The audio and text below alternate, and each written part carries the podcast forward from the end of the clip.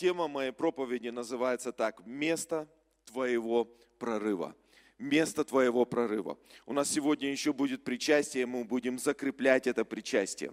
Итак, когда я говорю о прорыве, прорыв это что-то такое невероятно сильное. Это слово, оно такое активное слово. Когда ты говоришь о прорыве, когда именно тогда, когда тебе что-то сложно, внутри тебя э, есть какие-то ограничения, и ты понимаешь, мне нужен прорыв. То есть ты устал к той жизни, э, в которой ты живешь. Тебе нужно перейти на какой-то другой уровень.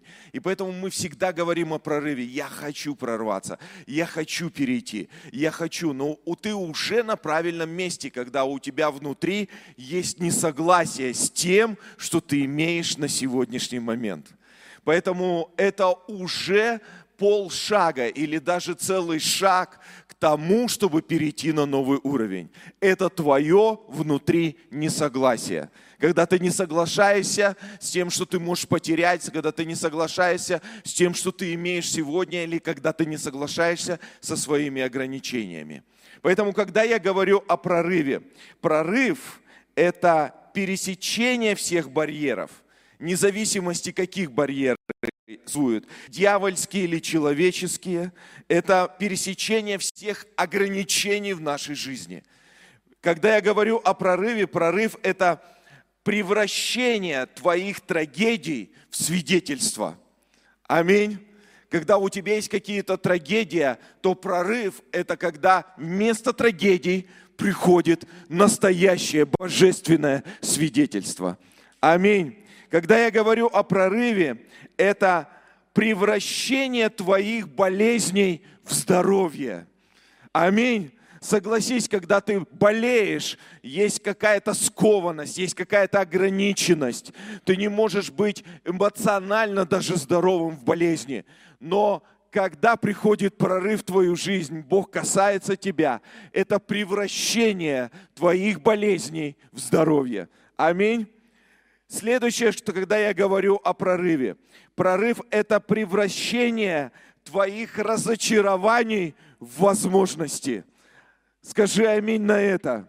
Превращение твоих разочарований в возможности. Может быть, ты разочарован в чем-то, разочарован в ком-то, разочарован вообще в своей жизни то когда приходит прорыв, когда Иисус касается твоей жизни, то Он превращает твои разочарования в величайшие возможности, которые Он предназначил для тебя.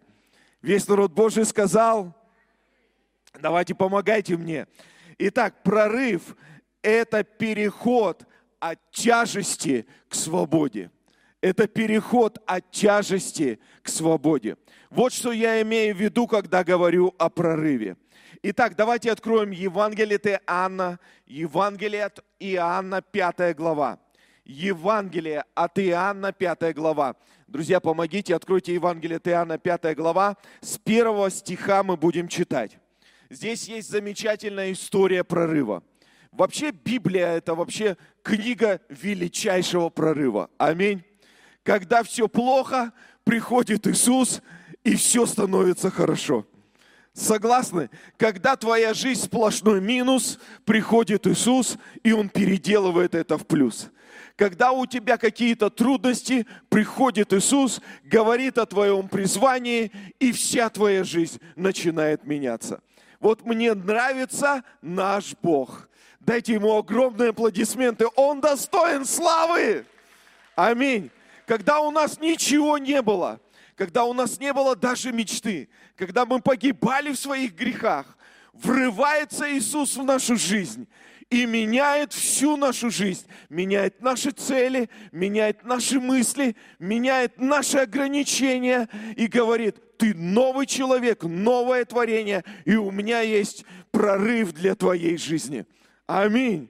Он приходит даже в самое тяжелое болото и вырывает нас из этого болота, дает нам новую одежду, новый перстень и говорит, ты будешь в царстве, в царстве со мной. Аминь. Бог наш достоин славы. Аминь. Итак, Евангелие Иоанна, пятая глава. Смотрите, первого стиха начинаем читать. говорится, после всего был праздник иудейский, и пришел Иисус в Иерусалим. Есть же в Иерусалиме у овечьих ворот купальня, называется по-еврейски Вифезда, при которой было, было пять крытых ходов. В них лежало великое множество больных. Скажи, великое множество больных. Смотрите, великое множество больных. Слепых, хромых, иссохших, ожидающих движения воды. Ибо ангел Господень по времени сходил в купальню и возмущал воду. И кто первый входил в нее по возмущении воды, тот выздоравливал. Каково, э, какую бы болезнью не был одержим. Тут был человек, находившийся в болезни 38 лет. Скажи, 38 лет. Иисус, увидев его лежащего, и узнав, что он лежит уже долгое время, говорит ему, хочешь ли быть здоров? Больной отвечал ему так, Господи, но не имею человека, который опустил бы меня в купальню, когда возмутится вода. Когда же я прихожу, другой уже сходит прежде меня. Иисус говорит ему – встань, возьми постель твою и ходи. И тотчас выздоровел, и взял постель свою, и пошел. И было же это в день субботний. И весь народ Божий сказал Аминь. Что нам дает прорыв, друзья мои? Прежде всего я хочу сказать, что нам дает прорыв? Прорыв, он дает нам переход от слабости в силу. Аминь. Слабые места нашей жизни в прорыве начинают укрепляться. Прорыв, он превращает все наши беспомощные вещи, печального, ропщущего человека в радостного и хвалящего Бога. Аминь. Что делает еще прорыв? Он превращает все наши неудачи, Он превращает все наши промахи, все наши потери в благословение. Вы согласны со мной? И также прорыв приведет нас из тяжести к труда к наслаждению. Вот это то, что делает прорыв жизни.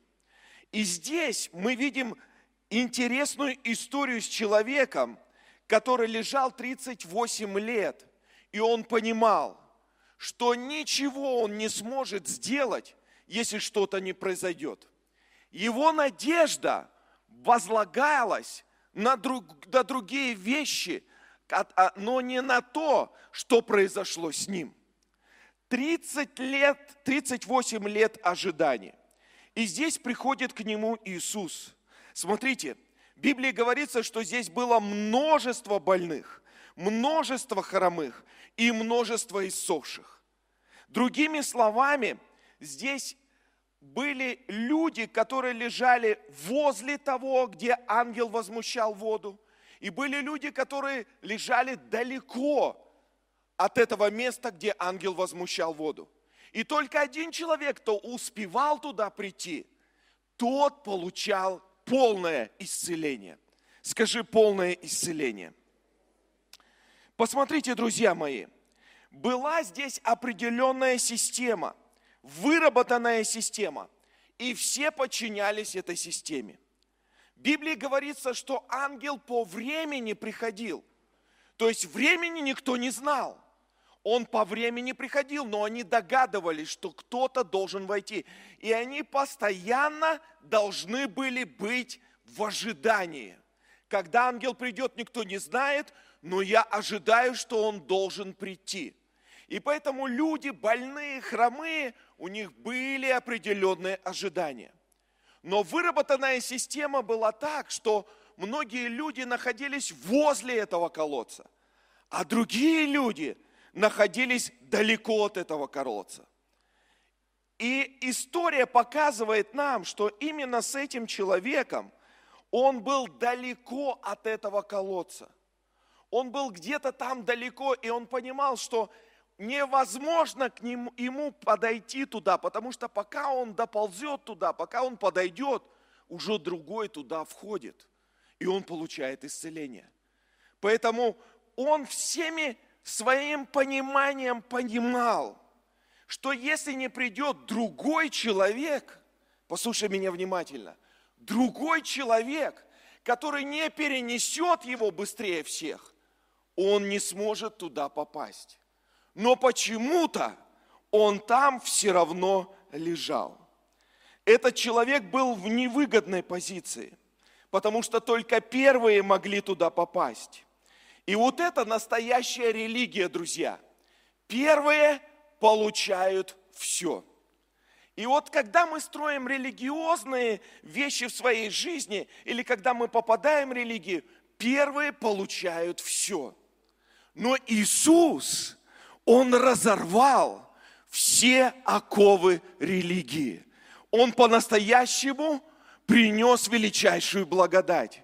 Вот почему в Библии говорится – последние станут первыми, и первые могут стать последними.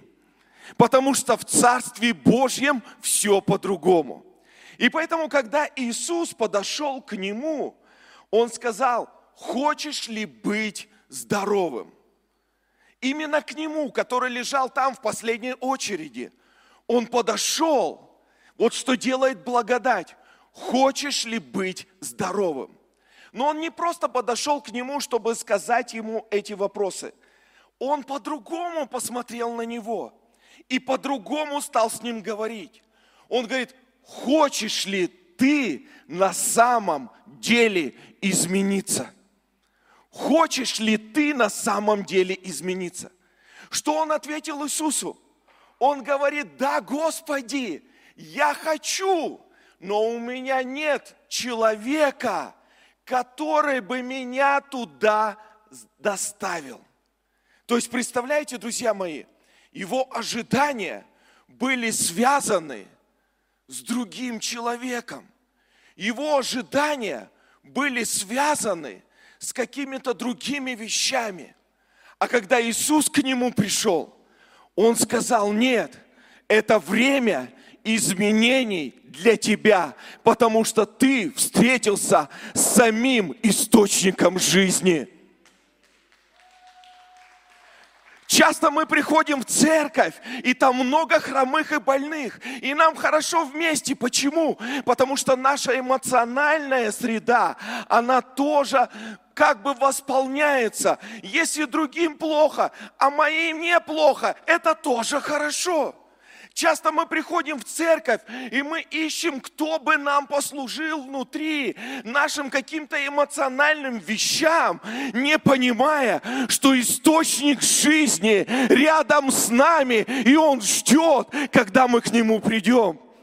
Часто мы приходим в церковь, и мы успокаиваем себя, мы как бы становимся чуточку здоровыми. А Иисус говорит, я не хочу, чтобы вы были чуточку здоровыми, я хочу, чтобы вы были совершенно здоровыми людьми.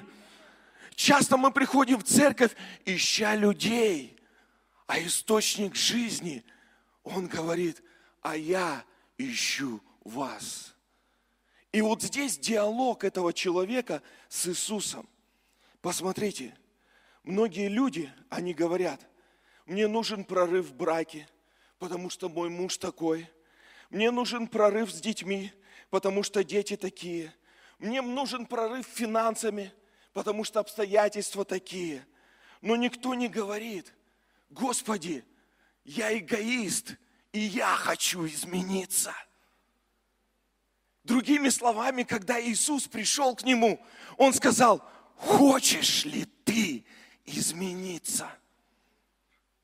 И он здесь застрял. Он говорит, да, вроде бы хочу, но мне нужен кто-то, кто меня перевел.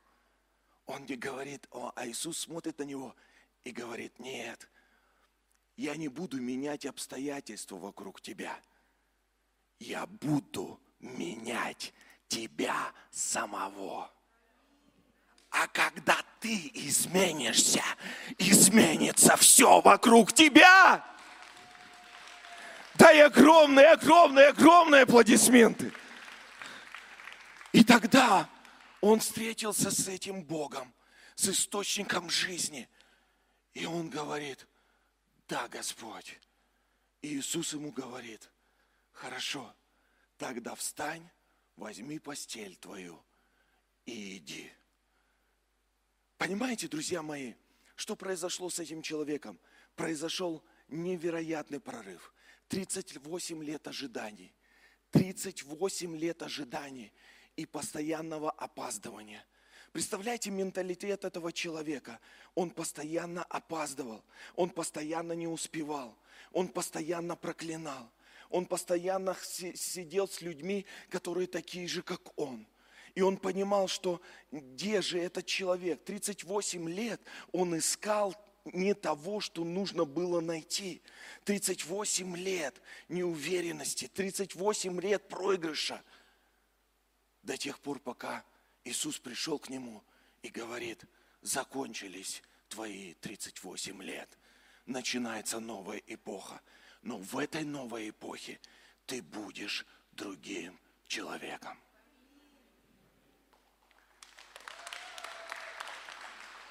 Дайте огромные, огромные аплодисменты Господу.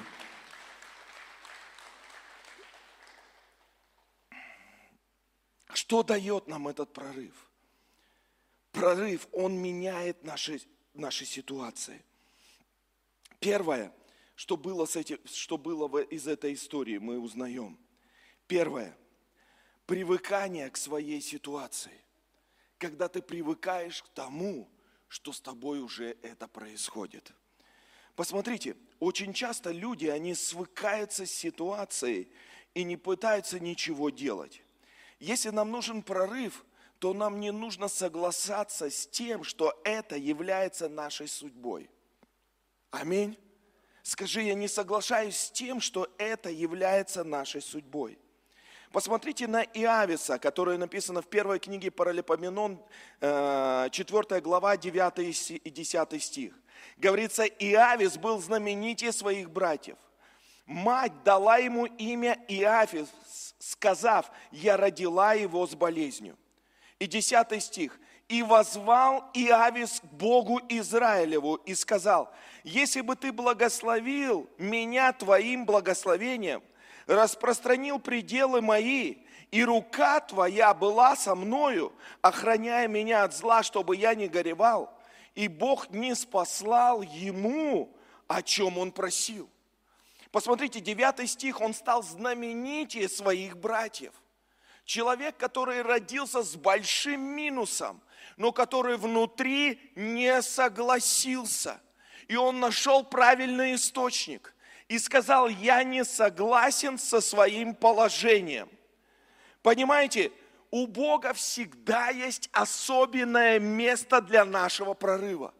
Слушайте меня внимательно, друзья – когда Бог сотворял это небо и землю, Он сотворял все для человека. Он сотворял вначале небо, землю, растительность, а потом Он сотворял животных, а потом Он сотворил человека. То есть Он уже сотворил места для прорыва и обновления в нашей жизни. Он не сотворил белого медведя в Африке, он сотворил для белого медведя льды, чтобы он там наслаждался, ходил, ловил рыбу, и ему было хорошо. В Африке он совсем других зверей для них сотворил атмосферу. Он не сотворил для рыб сушу, он сотворил для рыб море. Вначале было море, потом были рыбы. О чем это говорит? Это говорит о величии нашего Бога. То есть Он уже создал все для нашего обеспечения. Он сотворил друзей для нашего прорыва. Часто мы общаемся с неправильными людьми, которые, наоборот, больше давлеют над нами. Друзья мои, но Он сотворил нашу жизнь, Он привлек в нашу жизнь друзей, атмосферу, церковь для того, чтобы наша жизнь поменялась.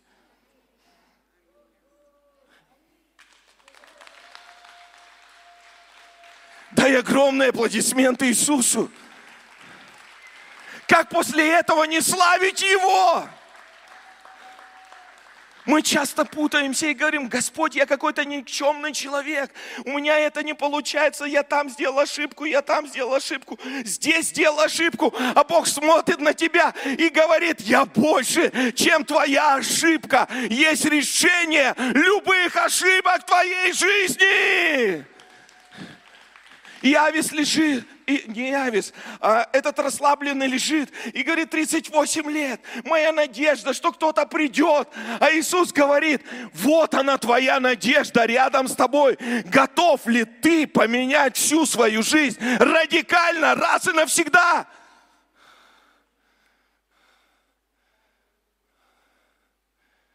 Что-то должно поменяться. Что-то мы должны перешагнуть. Что-то мы должны изменить. Мы ждем, когда Иисус сойдет к нам.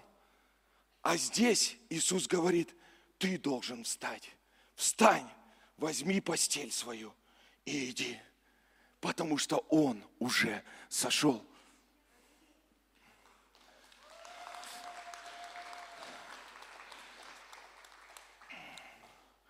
В книге Деяний, когда Иисус обращался к людям, Слушайте меня внимательно.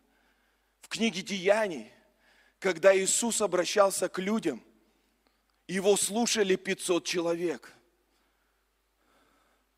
500 человек слушали Иисуса. Когда Дух Святой вошел в горницу, там было 120. 380 так и не поняли, а 120 ожидали, и они получили. Понимаете, как важно, друзья мои, понимание, осознавание, что Бог, Он благой Бог, Он добрый Отец. И поэтому Иавис, он не смотрел на то, что он потерял, на все вещи, которые происходили вокруг него. Он понимал, что он какой-то никчемный. Родители родили его с болезнью. Все не так, все какие-то обстоятельства. Но он возвал к Богу и сказал, Бог, я не хочу так жить. Я не хочу горевать больше. И Бог услышал его и возвысил его – и он стал знаменитее своих братьев.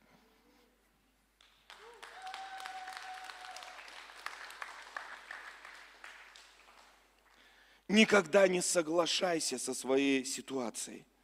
Никогда не соглашайся со своей судьбой. Как важно, чтобы мы слышали Господа, как важно, чтобы мы понимали вещи, которые происходят вокруг нас. Посмотрите на Илию. Бог сказал Или, когда за ним, за ним гнался царь, когда за ним гналась Изавель, когда весь народ хотел уничтожить Илью. Бог сказал, иди, иди туда к ручью, я вороном повелел кормить тебя. Друзья мои, как часто мы бываем в метре от своего благословения мы останавливаемся там, где не нужно делать остановки. Библия говорит, проходя долину смертной тени, проходя, проходи, не останавливайся, не делай там шатры, не строй там дома, это не твоя долина, просто проходи. Проходя долину смертной тени – Просто проходи, пусть это тяжело, пусть это будет сложно, пусть это будет некрасиво, пусть это еще как-то, но ты проходишь. Почему? Потому что мой посох над тобою, и я веду тебя там, где изобилие и течет молоко и мед. Долина – это не твой источник. Твой источник – это Господь. Слушайте меня внимательно. Он сказал воронам туда приносить еду. И Илия пошел. Мы часто бываем, что мы рядом с этим местом, но мы, не, мы боимся туда войти, потому что мы не до конца слышим его. Но потом что-то произошло, источник этот иссушился, все, там перестали вороны носить, перестала быть вода. И Илия не знал, что ему делать, что не так, Господи. И Господь ему говорит, Илия, а сейчас новый сезон в твоей жизни. Смотрите, новые сезоны, мы двигаемся от сезона в сезон. И на каждом сезоне, как я вам говорил, послушайте меня внимательно, лед был создан – для белых медведей, рыбы были э, созданы для морей, все было приготовлено, и поэтому в каждом сезоне уже есть орошаемая земля, уже есть источники, которые бьются для нас. Бог, Он как в прошлом, как в настоящем, так и в будущем. И Он понимал, что с нами будут происходить вот эти вещи. И когда Он идет в новый сезон, Он идет вместе с нами. И Он говорит, увидь то место, которое я приготовил для тебя. Ты понимаешь? И что Он сделал? Илия, иди в Сарепту. Я там вдове приказал кормить тебя, а она даже не знала – что она должна кормить мужа Божьего. А знаешь, куда он его послал? В Сарепту, где был царь, который гнал его. Ты что, Господь, в своем ли ты уме? Там мой гонитель, я от него бегу, а ты мне говоришь идти в этот город, потому что там мое обеспечение.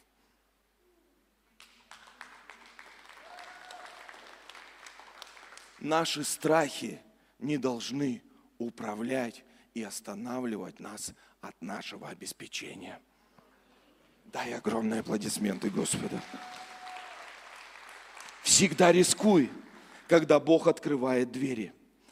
Второе, что очень важно в этой истории, я отметил это э, здесь.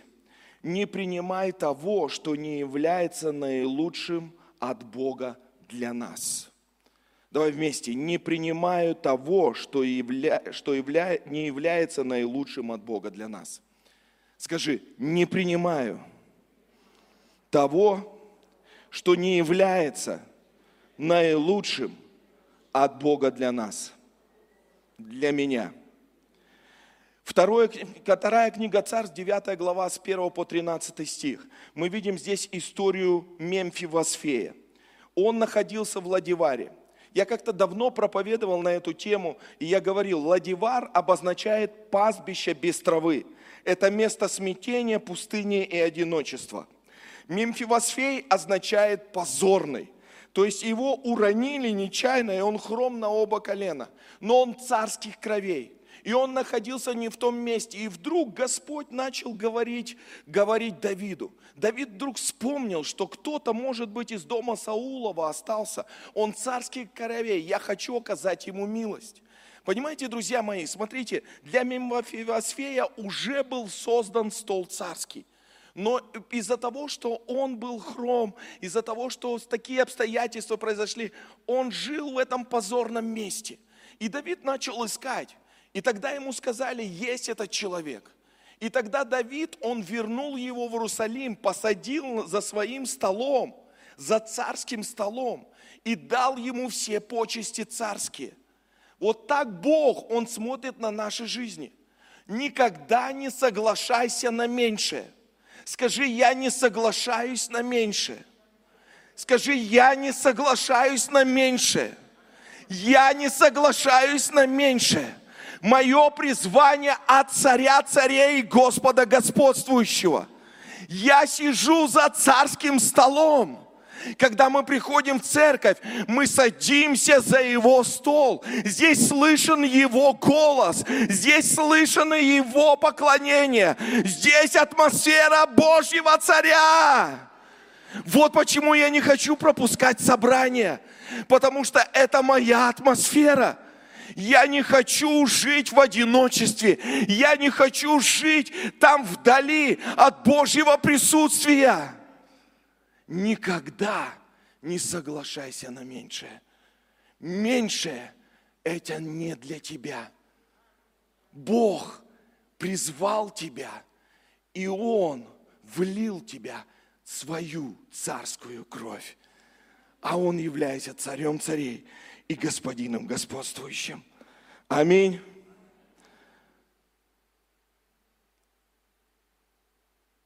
Я возьму все, что мне принадлежит. Аминь. И третье, что очень важно, друзья мои. Никогда не ограничивай Бога неверием. Может, кто, что, чтобы кто-то вышел поиграть. Никогда не ограничивай Бога неверием. Смотрите, у них у всех были ожидания. У этих людей, когда они были там, у них у всех были ожидания. А ангел должен прийти – и у этого мужчины были ожидания. Он ждал, что кто-то ему поможет. И сам Иисус, разузнав о нем и узнав, сколько он лежит, подошел к нему, сжалился. Что-то он увидел. Но у этого мужчины не было веры. У него было ожидание, но не было веры. Но ожидания, они тоже очень важны, друзья мои – Потому что в жизни мы окажемся именно там, куда ведут нас наши ожидания. Наши ожидания не строят нашу жизнь. Мы должны это понять. Почему очень многие люди перестают что-либо ожидать? Потому что очень много разочарований в жизни происходит. Я ожидал, и ничего не происходило. Я ожидал, но здесь вот эти у меня провалы были. Я ожидал, ожидал, и в итоге они перестают ожидать, и жизнь заканчивается. Потому что жизнь всегда ведет нас в ожидание. Когда мы слушаем Слово от Бога, мы наполняемся надеждой, у нас есть определенное ожидание. С нашим Господом у нас есть ожидание. В Боге никогда нельзя разочаровываться. Почему? По одной простой причине, потому что он царь царей, Он уже все приготовил для нас. И в каждом сезоне нашей жизни есть определенная атмосфера для нашего процветания, для нашего прорыва, для нашего изобилия. В каждом сезоне в нашей жизни есть определенные люди, друзья, которые Он приготовил для нас. И поэтому нам нужно быть чувствительным. Что нам нужно? Нам нужно быть внимательным. Внимательным к людям, внимательным друг к другу внимательным к Его голосу. Самое главное. Потому что мы можем быть разочарованными и ничего не ожидать. И тогда мы приведем всю свою жизнь в тупик. Но когда мы восполняем эти ожидания, жизнь наша все равно приведет нас к этим ожиданиям. Потому что это будущее, это то, что строит нас. И вот здесь этот человек, он ожидал – но он неправильно ожидал, пока Иисус не, подкорректировал его теологию. И говорит, тебе не нужно надеяться на людей. Я твой источник. Я приведу в твою жизнь благословение. И вот теперь смотрите, друзья мои. Здесь он из ожидания переходит в вере. А вера, я прямо записал это у себя – у веры есть способности определенные. Смотрите, в диалоге с Иисусом, что он начал говорить? Он говорит, я больной, вокруг меня больные, и мне нужна помощь. Он говорил правильные вещи. Правильные вещи. Он говорил факты. Факты, которыми он жил 38 лет. И это была реальность. Реальность. Иисус, интересно, он даже не перебивал его, он выслушал его. Там говорится, он выслушал его. Вот знаете, мне так нравится Иисус. Он выслушает даже все наши факты, почему это невозможно. Все наши сомнения – всю нашу глупость, Он все выслушает. И потом Он скажет, сегодня это твой день, возьми постель свою. И знаете, у веры есть величайшая возможность переписывать историю. Понимаешь? У веры есть такая сила сумасшедшая переписать всю историю, изменить все факты. Вот это делает вера. И когда Иисус смотрел на него, Он говорит, а теперь из ожиданий переходи к вере. Я тебе говорю, сегодня твой день для чуда. Сегодня твой день для изменений. Не жди, пока обстоятельства поменяются. Не жди, пока твой муж поменяется. Не жди, пока твои дети поменяются. Не жди, пока все вокруг поменяются. Сегодня ты будешь меняться. И это изменит все вокруг тебя. Ты станешь другим человеком. Начинай верить в это. И этот человек, смотря в его глаза, он взял постель свою – и начал ходить. Он сам не ожидал, может быть, от переворота такого в своей жизни. Но что-то поменялось, и он стал другим человеком. Друзья мои, прорыв приходит, когда мы начинаем меняться, когда мы смотрим правильно, когда все начинает фокусироваться. Вещи и обстоятельства, они могут быть и неизменны какое-то время, но ты выходишь из этого положения. Почему? Потому что в твоей жизни что-то поменялось. Дай огромные аплодисменты Господу. Дай огромные аплодисменты Господу. Смотрите, друзья, вера, она переписывает факты. Ограничи... Мы ограничиваем свою жизнь неверием, но вера переписывает историю. Я не соглашаюсь с тем, что у меня сегодня. Я не соглашаюсь с тем, что это невозможно. Я не соглашаюсь с тем, что я пришел к концу себя.